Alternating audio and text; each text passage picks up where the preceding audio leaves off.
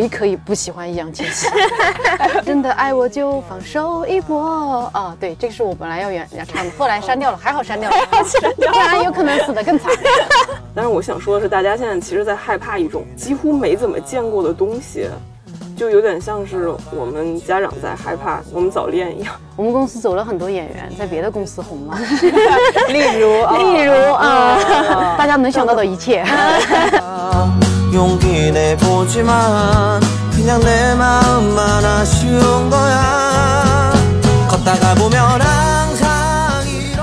家好，这里是没理想编辑部，我是乔木，我是毛主席，我是林兰。对，然后今天我们请来了一位超级重磅的嘉宾，就希望大家且听且珍惜，以后不一定还有这种重量级的嘉宾了。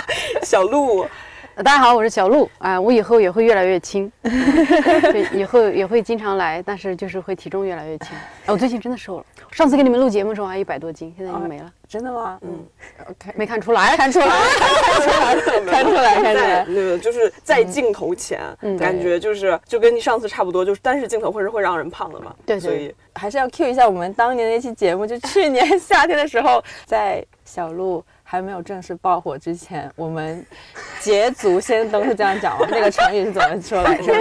就就是未卜先知，未未卜先知，未婚先孕，对，未婚先孕。先和小鹿聊了一期，然后还有还有英宁也聊了一期。大家可能已经看了呃《奇葩说》嘛，然后小鹿在上面有很好的表演。呃，不对，呃，对。我 每次都说今天要演出，然后那别人觉得我今天要打辩论，我还说哎呀，今天这个演出的稿子。所以作为新奇葩有什么感受吗？最近？怎么说呀？你说作为新奇葩，那当对应的词就老奇葩了嘛？嗯，对。我的感受就是，我我当然这个，反正我就经常说，我觉得他们就整个团队是很专业的。嗯，这个是我我是真心的觉得所有人都很努力。嗯，就我是被他们努力感动到。虽然我们也会说就很累啊，睡眠时间少，但导演组整个幕后团队，我是我是觉得很强悍。观众可能就看到屏幕前这点内容，但真的是这么大一个团队，每天。特别辛苦，这也是我作为一个新去这个节目的人的特别直观的一个感受。然后其次的话，就是目前的内容的话，呃，我觉得是我没有特别深刻的感受。反正对于我来说，其实就是努力的每次把东西写好笑了，然后去那儿，然后在辩论环节不要被人摁死。大概这就是我我努力的一个方向了，所以我也没有特别深刻觉得，哎，你们是要听什么？我完全没有没有想到小鹿会用这么就是官方的回答。我本来只是好奇，就是你成为奇葩说上了综艺之后，对你自己个人感觉有没有什么？啊，你是觉得我变官方了吗？对，哎，没有，我是真心的，就是这是给我印象最深刻的东西。我从以前上奇葩大会大会被剪掉，那时候我都一直认真的觉得他们，我就是觉得。很专业，我也不知道为啥，就是老就是感觉好像你提到幕后人员，好像你就是在要要刻意夸奖人家。我是真的觉得这帮人好有才华呀。其实也是因为呃跟月下是同一个团队，对吧？嗯。然后我们之前有那种采访月下的乐队，然后他们来讲的也是一样，也是说觉得导演组非常是吧？你看我都没有说夸明面上那些，可能夸了对我来说更有。面子上更过得去的人，但我是真心的觉得这些大家没有看到，然后每天在现场穿着黑色的衣服，戴着黑色的帽子，每天只睡两个小时，行色匆匆帮你弄好所有东西的人，我们这些人其实真的就是把稿子写好、练好、培训这些东西都是他们安排的。反正我就是真心觉得大家都很不容易，但他们更不容易。我以为是因为小鹿在单立人待久了，可能。比较少介入电视综艺，哦，就觉得，哦哦，是意思是我以前没有见过专业的团队。石老板会听这一期，石老板会听吗？这个其实你说的也是很有道理的，主要是因为我是一七年左右就听单立人，就是你当时还在讲那个，可以说吗？就是妇科的那个段子的时候，我就开始听，然后那个时候就觉得很，我那时候是很羡慕单立人的状态，可能那个时候。我们已经比较专业了，然后那个时候就哦，所以你觉得我们这样 不专业的团队，难怪会进入别的地方，觉得人家专业。不 不不，当时是觉得单立人那个状态，我很羡慕，就是感觉大家那个创作者的状态，因为我们虽然我们能不能算内容创作者啊？反正我一直是自诩啊，就是我们也算是内容创作者。我觉得我们还是比较在一个制度。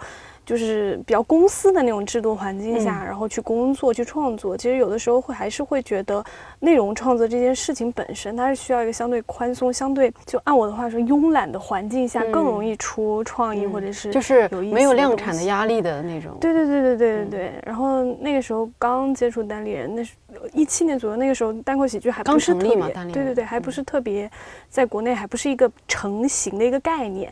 那时候去听，就是觉得像。买德云社的票差不多，但就是很开心。然后那个后来之后认识了石老板和就是周老板周奇墨，嗯，然后就觉得啊，他们的状态就是那种真的做自己喜欢的东西，然后跟我们就是新媒体的那种创作感觉完全不一样。就那时候我比较焦虑的是在于，我觉得新媒体它更多的还是一个数据游戏，就是你更多时候还是在跟。用户就是去怎么去，不能说迎合吧，对对对，嗯，然后那个内容更多的是要贴合，比如说追逐热点啊，等等等等。对，那个时候我还是觉得啊，我就说啊，单口喜剧就曾经还一度幻想说，我也要试一试，羡慕那种自由的状态嘛。对，其实我们公司到现在这种自由的氛围还是比较重。对，是老板睡觉，还可以在公司正中那个 公司中间睡觉。对，就整个氛围还是比较。算是自由的一个，因为我们公司从来没对任何演员说你有一年出一个专场的 KPI，但嗯，比较自觉的演员自己有这个要求，比如说，对 对，呃，然后但是比如说像我们最近会确实很忙，就是你现在去到我们公司就看不到那种场景了，因为呃，首先是公司得考虑要。你不仅是原来你给自己写东西的时候，你可以闲散，但是比如说我们最近在给别人写东西，那你就需要量产呀，嗯，所有的时间节点卡在那儿，你得出这些，所以你每如果现在去我们公司，你能看到每个角落都有编剧在开会，就现在就是要，可能你到了这样的一个时间节点，就是你需要开始，因为你也有量产的能力了，你现在需要量产，然后去投放市场。其实我还挺好奇，就是我不知道啊，就是像编剧这个角色是怎么样的？就因为你们本身就是演员嘛，但是也也会说有编剧这个身份，所以就是你们也要给别人写嘛。哦，然后别人再念出来那样子就对表演。就原来其实我们公司原来接的活儿，因为其实大家也知道，我们公司自己没有制作节目的能力。嗯。那么我们能做的喜剧加工，比如说以前给别人的喜剧剧本润色。然后或者给别人写一些小的这种喜剧的剧本，这是我们以前编剧的一个方向。那现在，比如说现在脱口秀市场好了，也会有这种比较大的项目要做脱口秀的，然后我们来负责写脱口秀的文本。那这样的话，等于是你就给别人写，根据别人的人生故事来挖掘出笑点，然后来写。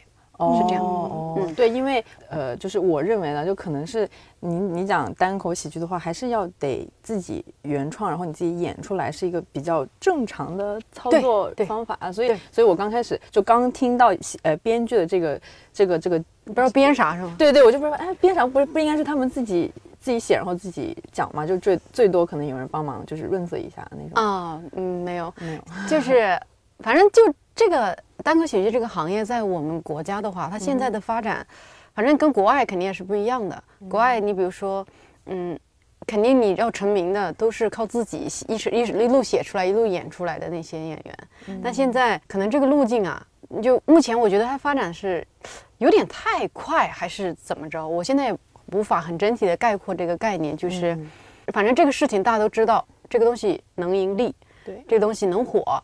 但是露脸的人一定不是你，也不是我们这种，就是大家不太熟悉的人。嗯，那现在可能原来，比如说国外的这些脱口秀演员、单口喜剧演员，他是呃早期自己写写写，然后后来出名了，他有了一个节目，像艾伦一样，嗯，那别人来帮你写。就是那么多编剧供你每天的稿子，但是现在我们国家的话，可能没有，目前并没有这样一档脱口秀节目，是有一个人实在是能力强到无法控制，然后非要到那个位置，所有人来帮他写他的内容，基本上都是还是给明星写。嗯，我想知道这大概怎么写，就是他先给你讲一下他的故事，然后你从里面挑出觉得这一点可以写。对，哦，对，哦，这样子。所以现在你就去参加了《奇葩说》嘛，是不是就有朝一日可以成为，就是别人帮你写？没有开玩笑开玩，特别喜欢大家这个乐观的心态 啊。对，反正就是因为今年我们也有这个要要往线上走，因为之前也没有什么考虑线上的东西。今年有点考虑往线上走，然后为什么呢？哪个为什么？就是为什么会考虑？因为我知道，呃，一九年左右是不是你们出过？其实出过一个线上节目叫《福禄》，我自己的，我自己的年底。对对对对对，但是。当时后来还有后续吗？哦，后来没有，就一集。因为当时我月更节目变成了年更，变成了一生一更。我记得当时看到就是那个节目是对标 Allen Show 的，我就自己山寨了一个。就是因为很喜欢 Allen，所以我其实我的观念一直没转变过来，我等于是有点停在那个时代了。这个需要改变的，就是现在大家没法看一个素人上来搞个三十分钟的内容，这个关他什么事？所以。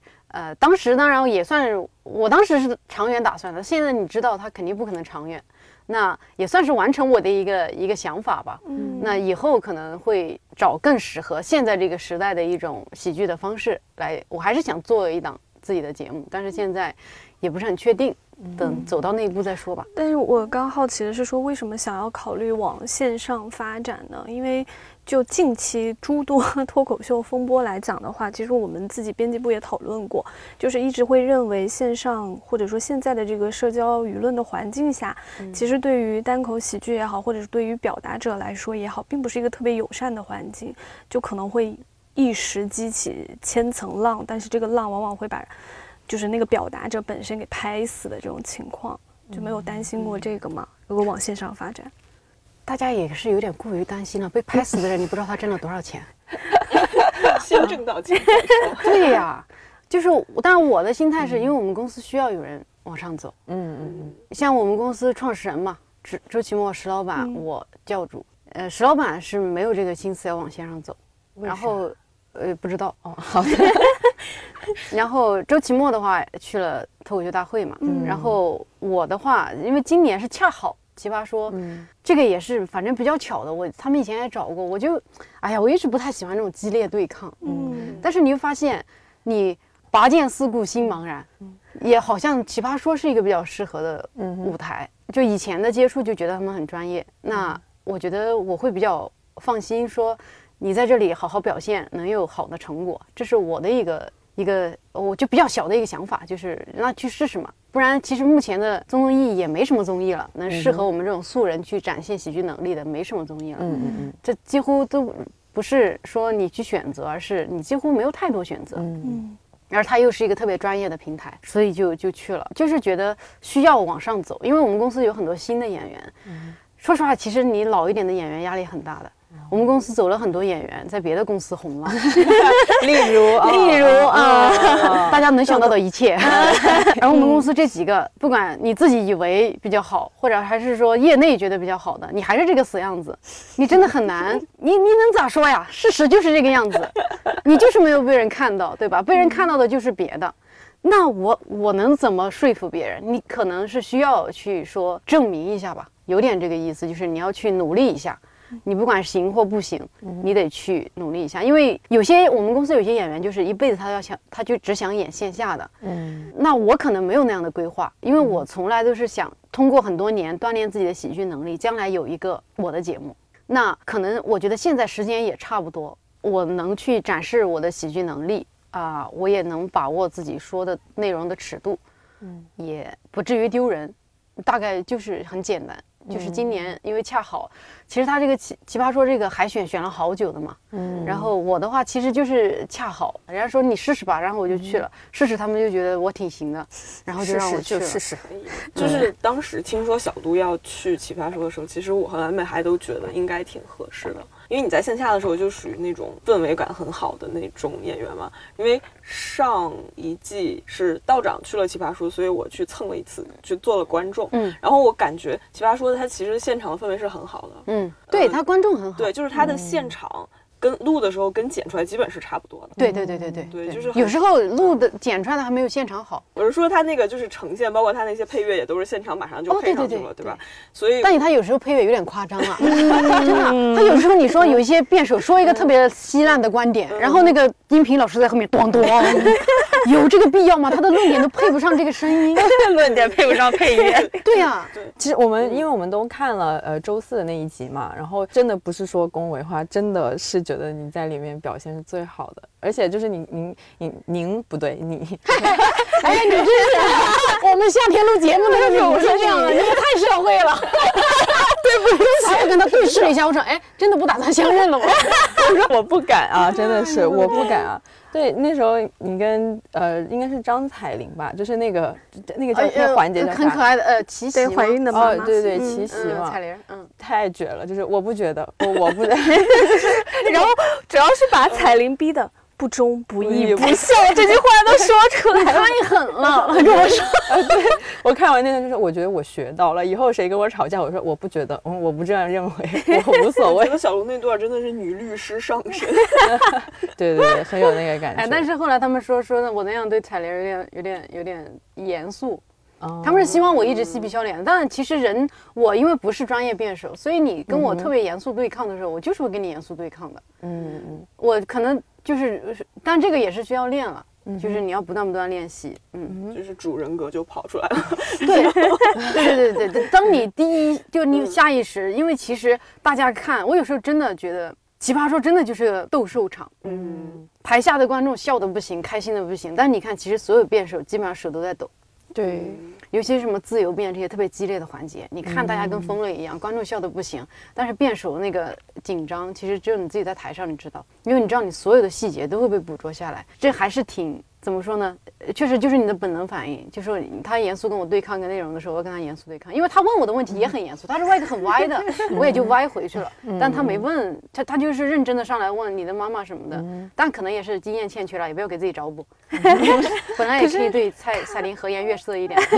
看的时候不会觉得你是过于严肃啊？我觉得看的时候，其实我觉得还蛮有综艺效果的。可能因为我已经太他们大家 很习惯我一本正经胡说八道的样子，对对对对对。所以我就我这么说，大家也觉得我可能是是对你是在搞笑。对，因为我喜剧人格树立起来了。对对对。那天有个朋友说看了我第一期一 v 一，对那个他说他第一遍看完觉得太好笑了，然后第二遍回来再看的时候。他把那个声音就他把声音往小了调，结果调没了，然后突然发现我看起来像一个外交部发言人。可以，我觉得是挺像的。对，他说，因为我表情特别的严肃，一本正经的。嗯，就是加上你这一期不是还穿了一身红西装？对对，就是一个冷酷的喜剧人。对，我觉得这个人设短发 理的很不错。不错。对，而且就是把对方是李大锤，对吧？把大锤锤死了。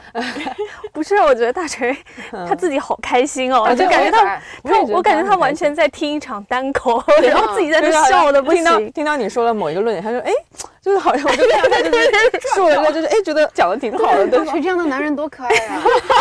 这个世界上有很多像大锤这样可爱的男人，为什么我没有遇到过呢？那你可能 嗯去大锤的微博下留下一个好的好的。大锤真的很可爱，但是我在奇葩说我在里面也说了嘛，就是你第一眼见到这个男生，你就觉得他这个人很真诚很善良，这个我觉得你第一眼能 get 到这个东西很难得的。我其实经常看人不准，我容易把一个不好的人看成。好人，比比如说有 什么例子？大锤是大锤是我从始至终都觉得他很好很真诚，但我有时候在一些场合遇到一个人，我觉得啊这个人应该不怎么行，然后后来发现好像还行，然后再过段时间发现哦有个事情证明他果然不行，我就很满意 啊，我我长我我长进了。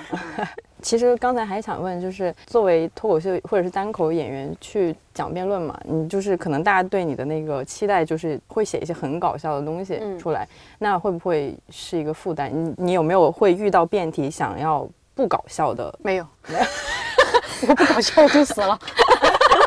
上价值啊！好的，我问题结束，你们俩问一下，不如。哎，我最后不也上了个价值吗？妈妈的那个题。对对对，其实我的价值好像也很浅。没有，我感觉那个像是一个，就是好像大家都会这样子，到了最后会稍微上一下价值嘛。最好的状态当然是结辩都在搞笑，但是结辩真的很难搞笑，因为，因为大家觉得哇，你在逗我玩吗？我肯定不给你投票了。他觉得你虽然很可爱，但是我觉得对方更有道理。所以其实我也理解了为什么奇葩说的所有人不敢从头搞笑到尾，因为有票在那儿。嗯所以我本来在我的那个结辩的结尾，我本来还想加一个唱歌的。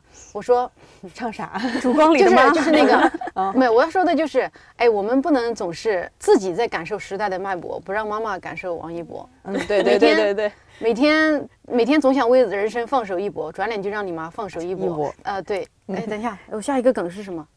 哦哦，对对对，这个好不？你又不是梁静茹，凭什么让你妈放手一搏？哦哦。哦 哦，这好像是哦，有点冷，还好没唱错的，就舍掉它是正确。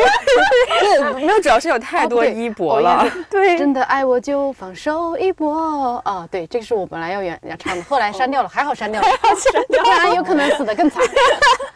哦，是是节目删掉还是你就我自己删掉了？哦，因为不然我要唱了就垮了。那其实那个就是妈妈疯狂追星不着家这个辩题，这个持方是你真实的持方吗？因为我是第一个选题的人。关于这个这个点，你还有什么没有没能塞在你的发言里面说的吗？可以没没没来得及塞进去的，或者觉得还可以啊？我写了太多了，我现在有点忘了。所以你你就是比如你每次拿到一个题，你大概是要写多少，然后再把它删成多少，最后塞进，这是发言是大概几分钟？四分半，四分半，嗯，就是你大概前期的准备会是什么样的？因为他对他奇葩说的人会有教练帮我们嘛，对，然后，呃，或他会帮你捋哪些点好，他会帮你想，如果你没有想不到，他能帮你提供一点点，嗯，然后。我看好像石老板也有帮忙，石老板有，对对对，看刷他们微博，石老板说什么给正反两方什么都写写点，自己都快要精分了，就大概是这个意思。哦，对对 对，他给，因为我一般都是这样，就是一道辩题拿过来，我自己先会先发散，然后写一些东西，然后后来我会跟我们公司的人，我们公司有几个呃跟我关系比较好的，然后想点能力也比较强的朋友，嗯呃，哎，这个说他们名字也没有什么用，然后还有石老板。我们会一起想说，在这些论点上怎么加一些笑点，然后最后我自己去把它写成稿子，然后可能一开始的点有有二十个，最后留下五个哦，然后就你要不断的让它成为可能前面笑一直笑笑笑笑，后面留下一个重的点，大概结构都是这样。嗯哦。其实我对这个辩题里，就是当时辩论的时候嘛，我看的时候，我还是比较喜欢，就是小鹿在就你的那个论述，我其实觉得我还蛮喜欢，就尤其是你把女人和妈妈这两个身份和角色，就是相对的分开来了，就是说为什么为什么爸爸不着家的时候，你就觉得这是合理的，但是当妈妈不着家的时候，你就觉得这个是一个不。不正常的一个行为。对对对，因为如果从着家，如果这个世界上有个着家值的话，妈妈的着家值早都爆了。嗯，反而是我们和爸爸的着着家值可能还在底上。嗯，对，所以当时这个。像这个辩题，我当时听到的时候也觉得有点 奇怪。奇怪，就是为什么他们要设置妈妈应援男明星？那不就当然这个就是为什么不去应设置爸爸应援女明星？嗯，呢？嗯，所以我还是蛮喜欢你那个视角的，因为我自己，嗯，看完那整场辩论之后，会有一个感觉，就是嗯，反思了一下我自己，就是因为我是一个。很喜欢管我妈的人，对，因为我我就经常害怕她受骗啊，然后害害怕她跟不上时代的步伐，然后我就经常会以一种那种我们很排斥的那种中国式父母的心态，我是以一个子女的心态去管我的妈妈。然后，但是这一期我反正我我当时特别感触的一点，好像是最后那个康永老蔡康永老师他最后总结的时候说了一句话，就是，嗯，大概意思说，当我们去反抗妈妈的时候，就是它本身就是成立的，就从来我们从来不会去讲什么道理，就觉得反抗妈妈本身就是一个道理。但是如果从妈妈的视角，然后他们长期的那种敏感性，会让他们觉得，只要子女对他们有一丝的嫌弃，然后。妈妈其实就会很敏感，而且子女这种对于妈妈伤害的那个杀伤力是很大的。那个当时特别触动我，当然也有可能是 BGM 的，就是背景音乐的原因。因为当时一阵那个啊，就康永老师每次发言的时候都要有一阵煽情的背景音乐，就看的时候我在公司那个坐在就 就开始在那里忏悔自己这一生，我反思啊，我怎么是这样的人？但我确实后来想了一下，确实是就是。因为我我会有的时候，当不是追星这样的事情，因为我不喜欢这个辩题的一个原因是在于，我觉得他们其实有一种假设，是觉得说追星、应援追星、不着家这两件事情都是错误的，或者是不正确的，或者是坏的。我觉得这个假设，我们其实就应该质疑它到底有没有一个问题吧。然后，当然像我管我妈的话，主要是我很怕她受骗，就比如说她去参加一个什么。面膜发布会，类似这种传销一样的组织，我就会很生气，然后我就会说你不能不能怎么样，然后或者是我妈很爱打麻将，然后她经常，那你会怎么跟她说啊？一般话术，我我其实说的很严厉，就是很严肃，我就说你能不能不要这个样子，然后我就会把，比如说她去参加一个活动，我就说这这这明显就是传销组织啊，或者说是什么什么不好的，所以我说我听到康永老师那段时候，我突然就反思了一下我的人生，就是觉得我可能很长期就是会露出那种。我不知道我妈会不会感受到，但是可能是那种嫌弃啊。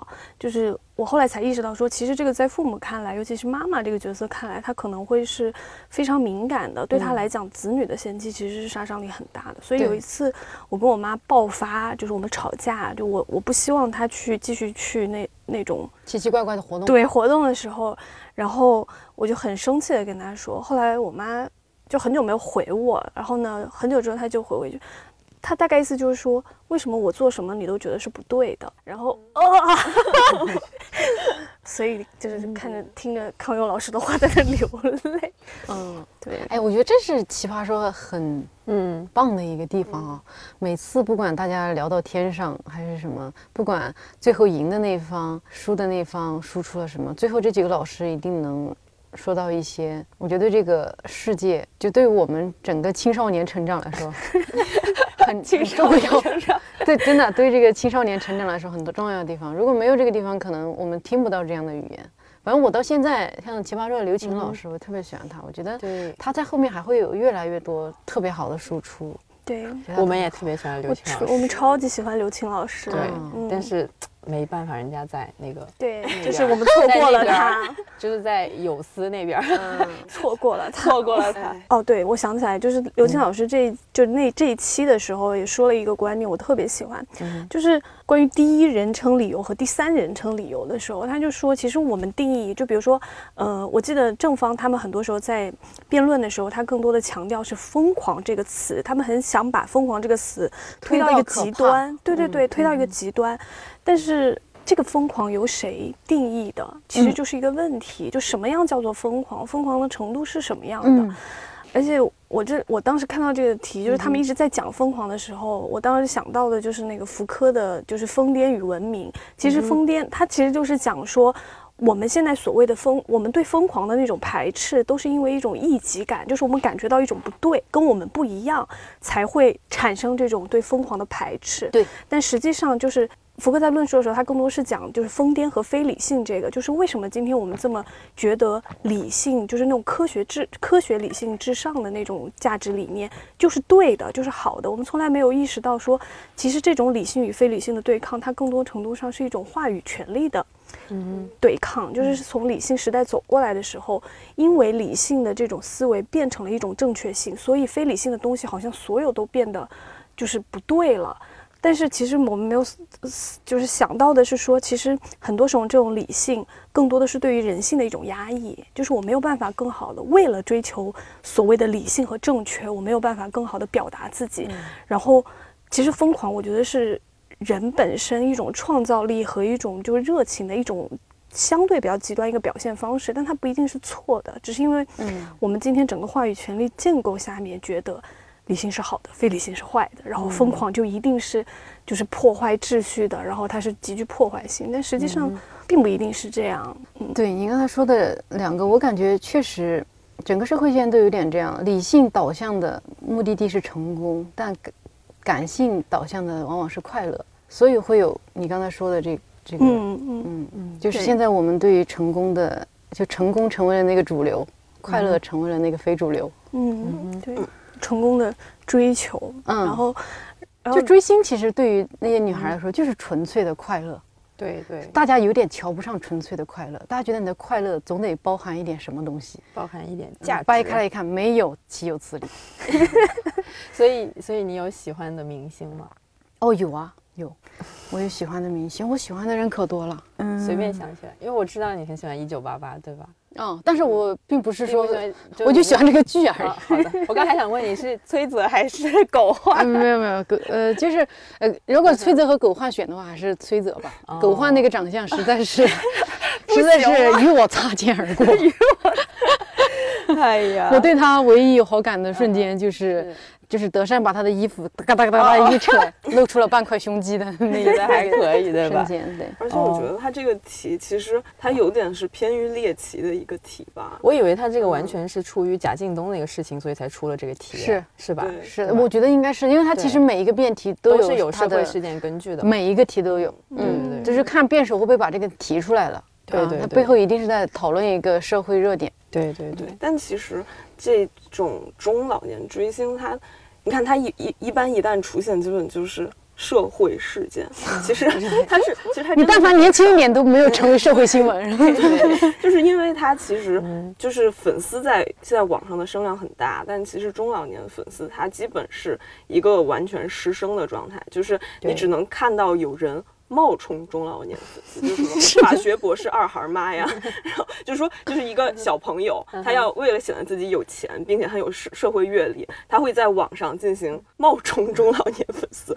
但是真正的中老年粉丝，其实我们真的没有太见过。就是我还真的特意去问了几个我身边几个韩圈的、日圈的，还有国内的，就是他们做过，就是在粉圈做过人员管理的这种，我去问了，就是说你们。见过多少真的是这种妈妈辈的去追星？他们说就是真的几乎没见过。当然也有可能是他不会表现出来，或者不会参与这种线上活动。但是我想说的是，大家现在其实在害怕一种几乎没怎么见过的东西，就有点像是我们家长在害怕我们早恋一样。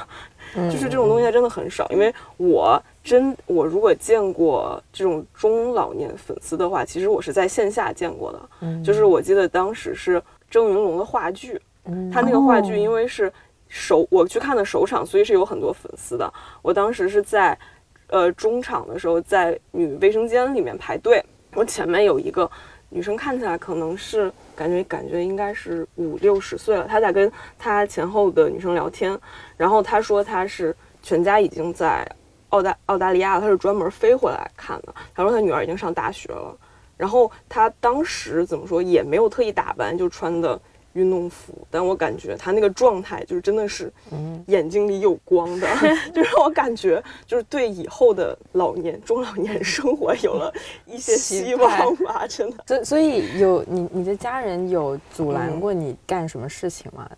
比如说单口喜剧，他们有有发表过啥意见吗？我爸就一直都是说你的主业不能丢，我自己本身干的工作不能丢，你做喜剧你可以，反正就玩一玩。练练口才，嗯，这就是他的看法了。但是现在我感觉慢慢的，他已经有点意识到我的主业现在放的越来越多，嗯，然后精力主要放在这边。他现在也就是劝我不要太累，嗯，就我跟我父母没有特别强烈的那种抗争啊什么的，因为我在开始做的那些年啊，他们我做了三年多，他们才知道的。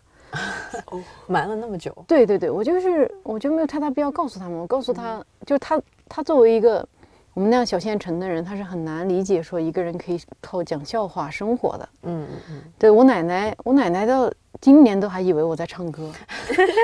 唱 唱哦天！对我全国各地开专场，他以为我在唱歌。哦。因为他看拿着个话筒站在台上，他就以为我一我在唱歌。唱歌啊。你也很难跟他解释这个事情，所以也不用解释，反正他怎么以为怎么快乐都可以嘛。他们现在现在有看《奇葩说》吗？有有，我爸妈有看。嗯，我小侄女儿也看了，特别好笑。哦，看了然后自己发一个视频给我，网恋奔现遇照片。那你有没有阻拦过你的家人干什么事情？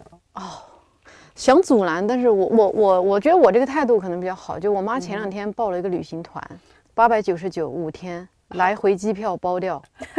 懂，有那味儿了。福建泉州，我知道的时候，我妈已经在飞机上。有没有劝你妈谨慎购入一些？嗯，我跟她说了，但我发现我妈真的是个省心的妈妈。嗯，因为我也是从来我也是个省心的孩子，所以我妈特别有意思，我就我很关心，因为是这样，我第一时间就跟我在福州的朋友联系，我说我妈呢有可能被骗了，我如果有什么需要你去营救我妈的这种情况呢，你把你电话告诉我，我随时给你打电话。我妈的电话是什么？然后我会随时让我妈给我发她的定位，你可能准备好这五天内什么时候可能要去营救我吗？但我也没跟我妈说，我我就说你反正你就好好玩嘛，要买什么东西就是别人逼你的话你也买一点，不要 不要被 不要被人欺负啊。我妈就特别好笑，最后啊真的我觉得这些妇女真的是脸皮厚，八百九十九双飞五天游什么都没买，好笑哇是个我有点我问他狼人，我说妈。就旅行的感觉怎么样？他说：“哎呀，有点慢，就是到一个地方吧，要坐着听他们洗脑洗半天，我就着急去下一个地方看看。但是他们要洗好久，我就只能很无聊的坐在那里等他们洗。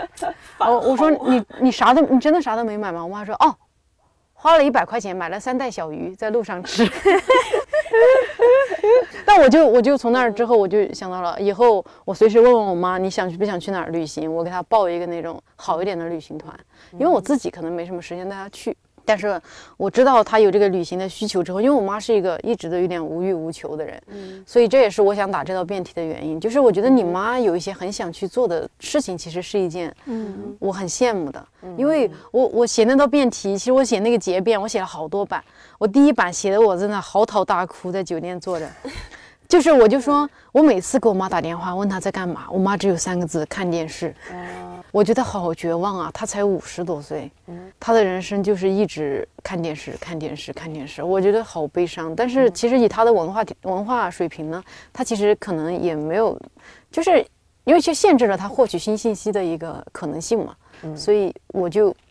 很希望我妈能有点什么真的爱好啊什么的，但是也没有，我也不知道该怎么给她培养，在我们那个小地方，所以我就是表达了我的一个期许，我挺希望我妈有点特别热爱的事情。那如果你要是可能会疯狂或者可能怎么样，我可能我能做的什么呢？给你买保险，然后帮你帮你捋清楚，我随时随地知道你在哪儿。如果你怎么了，我我能我能保护你，呃，这就是我自己内心出发的想法，就是我还挺希望他们在这个年纪还是有一件疯狂的事情，因为有一件疯狂的事情挺好的。天，好感动啊！嗯，我自己差点几欲落泪，强行绷住。哎，我经常这样，我跟别人说话，明明在说一件很好笑的事情，如果突然说到个走心的部分，我就好想哭，但是我觉得操，这时候哭太可怕了，一定要绷住。所以有纸有纸，哪怕声音颤抖，我也会强行的说完，然后赶紧扭一个什么别的把它说走。没有，要要是你哭的话，这期的标题就好说了，就小鹿什么落泪，潸然泪下。小鹿谈及母亲被骗，潸然泪下。就是为什么还不哭？我心里在想，赶紧，好残忍。对，就是这样。因为其实像我，我我也是很认同你说的那个，像希望妈妈老了之后。也有一个自己很喜欢干的事情。对呀，哪怕你疯狂上老年大学，你疯狂跳广场舞，对我我觉得都挺好的。就是像我嘛，她也她也不是说追星吧，但是她有喜欢的明星。然后她之前有一天跟我说她喜欢孔刘，然后我当时内心我内心就是可得哟，就是我内心就是我第一反应觉得啊，他不爱我了。你们这些孩子太自信了，我不能接受。没有，就有一点那感觉。然后第二反应是说：天啊，我也喜欢孔刘，怎么办？然后怎么办？孔刘要破坏你的家庭了是吗？就是会有这样的感觉，就是还挺微妙的。当然，我妈肯定没有追，她就也就说说。我妈之前有冒充我去，就是在《太阳的后裔》还在上的时候，她和她的同事就很喜欢。宋仲基，但是他同事带他追，然后他们还去加了那种粉丝群，嗯，然后他同事，当然他的年轻同事也是八几年往后的同事了，然后进那个群，可能就是粉丝年龄比较小，他就觉得不行，还有报年龄的时候，他说他是。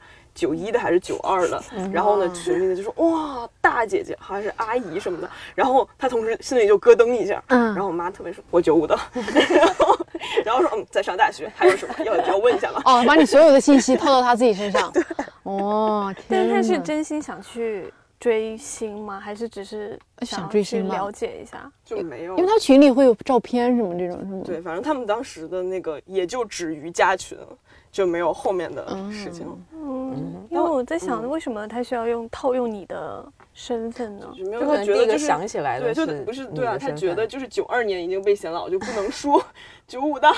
然后当然九五的在那个女群里也挺大的。对，那就很奇怪，为什么就是九一九一就被喊老，然后就不能追星了呢？这个对，就是我觉得其实很多妈妈在。想要去追星的时候，会觉得就是自己已经不适合去干这件事了。他自己已经给自己设了一道坎儿在这儿了。嗯，其实，嗯，怎么说？就是如果他能迈出去那一步，家人的阻拦已经是很后面的事情了。嗯，就是很多时候，其实他们对在第一步上就稍微有点会那啥，就是他好像第一步就被自己的那种羞耻和耻辱感给限制了，好像觉得。想起一个点，你刚刚说。哦，现场祭奠。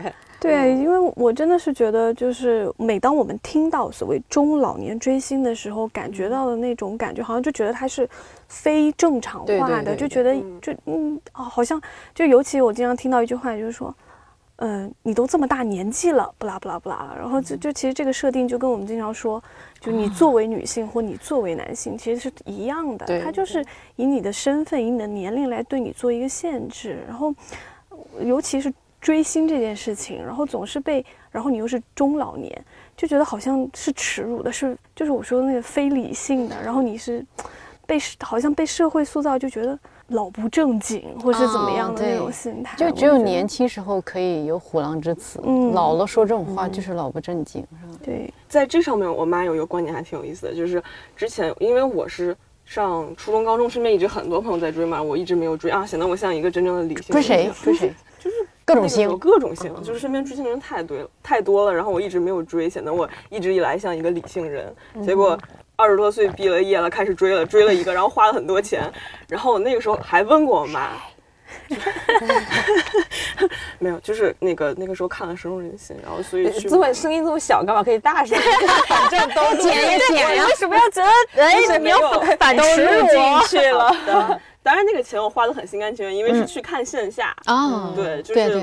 真金实银买了票，自己把它看了，然后但是那个又不是说什么什么送生日礼物啊什么的。对对对，然后然后那个时候有跟我妈交流嘛，我妈就说：“嗨，我后来发现了，追星就是为别人疯狂发疯花钱这件事儿是逃不过去的，就是你小时候没有花这份钱，大了之后会还给你。”我说：“哦，是这样，谁也逃不过应援。”对，就是。小的时候，甚至你小的时候，因为大家都很穷，所以花的钱还有限。嗯，你老了之后，老房子着火，很有可能花的钱更多。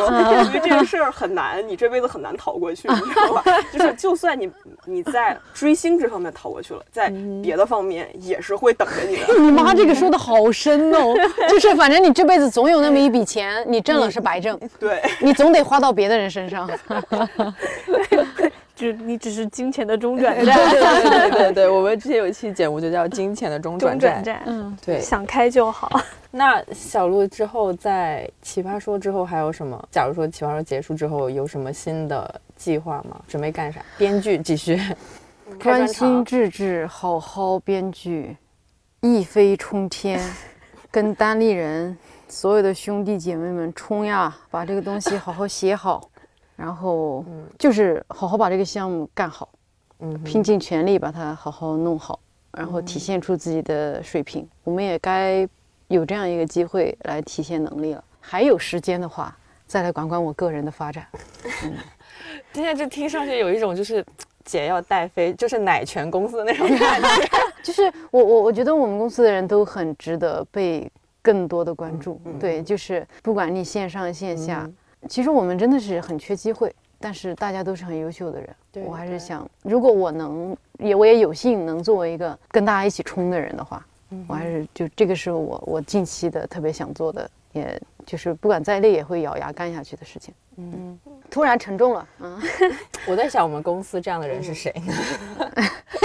你看我，我不行。我 们本播客转向了猫爷，然后他他拒绝了这个，他拒绝了这个。我我刚刚你问我喜欢的明星，我还是想聊一下。我我真是挺喜欢易烊千玺的。我也超喜欢。你们都我已经去给他贡献了电影票。哦，我看了吗？我看了。我天哪，我我哭了。哦，我哭的不行，而且我提前就带好纸巾去的。我也是，我也是。我那时候还发了一条微博，我。就说，因为我真的等了这个片子很久了，我觉得我想说，十二月的眼泪，你再等一等，什么？等我去看小红花，然后我就就是我哭他个天昏地暗。就是小红花还好，我是看少年的你的时候，旁边坐了一个应该是易烊千玺的姐姐粉，然后最后散场的时候，他在那里还没有哭完，然后因为开灯了嘛，就能看到他的表情，他就是那种儿子考上北大了那种母亲的欣慰。之哭，对，然后当时千玺真的是很有，嗯，很有很有感受。喜欢滋滋的，哎呦，我是从啥时候啊？是他还在左手右手的时候？哦，没有没有。我其实喜欢的比较晚，因为我确实也不是很很那种，呃，我我可能确实是《少年的你》之后，我的感觉就是中国人民谁可以不喜欢易烊千玺？但我我觉得有可能我过度解读，我觉得这那那个剧里面有一句台词，他好像说了好几遍，就是你别总想控制我，我就老老是有点过度解读这句话。你过度成啥样了？解读说来听听。没有，我就是感觉其实是一个一个少年成名。然后，嗯，这样的一个人，可能不知道啊，总感觉可能还是有很多身不由己的地方。当然，哎，别别别，这个还是算了，还是不要扯上顶流，揣测顶流的痛苦。但是看完小红花之后，我的确有揣测那种，呃，揣测没有没有，我没有揣测他，我有揣测那种就是从他左手右手时代一路喜欢过来的粉丝的心情。嗯，我觉得哦，那真的是很幸福吧？为啥？就是就是看着孩子考上了。对啊。哦，就是觉得喜欢跟着这么多年，真的好值得。嗯，对，他是真的演的很好，我真的觉得他演的好好。哦，对他演，反正他他个人一定是演的非常好的。他那个醉酒的那个那个啥，哦，那个表白那段，对，我说哇，哎，对我们公我们公司的几个人一起看的嘛，那刚好当时在出差，然后刚好那天能晚上有两个小时，赶紧我们就在找了个最近的电影院，然后八个人去看的，然后我们公司有个。女演员就是，她说她前面都没哭，嗯，就是在易烊千玺表白的时候，说我喜欢你的时候，她哇，眼泪就往下流，说这这辈子再也不会有人对我说这种话。了，自己无限的代入，觉得我也不知道，我是那段话，我是觉得嗯，好欣慰，就是他很勇敢的说自己真实的想法了，对，没想到真的是千人千面，有人觉得啊，这这句话映照出了我这辈子的悲哀。哎，不过这个真的看的有那种恋爱感很强。现在很多甜宠剧真的是好恶心。现在甜宠剧没法让我想谈恋爱，只让我觉得恋爱与我无关。但是就是这个，因为他前期的这些刻画什么的，反正我就是觉得他演的好，让我觉得啊，天哪！原来被一个人喜欢，嗯，是这么美妙的一件事情。对，但就是自己恬不知耻的代入，也是对不起，对不起，对不起各位千玺的粉丝们，对不起。没事儿，我们这没有千玺的粉丝听听这个播客。我就前半部分我都是当那个恋爱剧，呃，恋爱电影，就前半部分就是。哎，你怎么评价那个？我们说的不是女演员哈，就是说女主，就是她演的咋样，还是说她角色？不是她那个角色。我觉得她角色就挺好的呀，就是挺感觉是在一段关系里面就挺放得开的一个女生。嗯，那可能也是因为她自己知道自己长得很好看吧。就是我要是有她的那个外貌，我可能也会像她那么 活泼开朗，然后加微加微信，然后那个那个什么打电话各种的那种。啊，对，我觉得经常看到这种这种特别漂亮的女孩，就觉得。天哪，这副皮囊谁用谁开心，谁用谁成功。因为他很，因为他在心里面就很主动嘛，对吧？啊，对对对对。然后我我就在想，哎，我可不可以也这样？然后后来在想，你你也没有长他那样，你还是最好不要这样。我就会这样想，真的就。不过我觉得这种剧大家有点特别忽略，男主女主长得好看这件事情，也是让我有点困惑啊。就是因为我后来捋通一个逻辑，为什么那个女孩要找他呢？可能就是在所有的他认识的人里面。千玺就是最帅的那个，所以刚才你才说你想要当一个大美女，然后当对，就大美女演啥？哎呀，我不管，不管演技好不好，反正可能我的核心还是想当个大美女，在任何一个，因为没没体验过那种感觉，特别想体验一下当大美女，就是就是美人在骨不在皮，哪儿都美，就真正美女，手指也美，脚趾也美，脚踝也好看，连发际线都好看。我就就特别想体验一下那样一种美的感觉。我这个你这个让我想到之前好像是章子怡吧，在综艺上面问别的女演员说，就是为什么要去整容呢？我觉得哦，你不懂，你有所不知，其实这个世界是这样子的，就是呢。哇。在这期节目看一下 App 的评论区评论的话，我们会。抽就是看情况抽一到两个人送节目兑换码，然后节目就是小鹿的同事周启墨在看理想有一档节目叫十大单口喜剧专场，然后会抽另外一个人送小鹿喜欢的刘宇老师，呃，在看理想的另外一档节目比较政治学。我听过很早，因为那时候反正印象深刻。对，因为最早的时候还有那个回音，就是明显那个录制大家的那个 隔的早期弄那播客，因为一言不合这个节目比单立人还早，因为这个周奇墨当年说要弄个音频，本来想弄视频，后来觉得视频太难，搞了个音频，经常在一些咖啡馆，还有三个人也不点咖啡，就蹭人家三个人蹭人家的桌子坐在那里，然后那个门口一会儿又有个三轮车过，一会儿又有人拖着个什么过来了。反正声音特别的复杂，那是谁剪的？那个时候，期末剪，期末就用 pad 录 pad 剪。期末老师还是早期对早期听起来就比较粗糙嘛，就是。那我去考古一下，我今天要考古新的，真的那时候就放的很开，然后就很好听，讲了很多不能讲，现在不太行。你感觉现在开玩笑有时候就各种要注意。嗯，哎，我觉得特别的不舒服，就是明明有时候你朋友之间开个黄腔什么的也没啥事儿哈，但是就会有人上纲上线，觉得啊你这是侮辱女性这个那个。我也时常侮辱男性的，我也经常跟我的同事们开玩笑，因为尤其我觉得界限感，因为我真的很把我的同事当人看，嗯，就我不把他们当男人，嗯，所以我经常也是说到什么啪就给他们一掌什么的，或者他我说到什么他们就推我一下什么的，我就觉得这个事情没什么。 걷다가 보면 항상 이렇게 너를 아쉬워하다 너를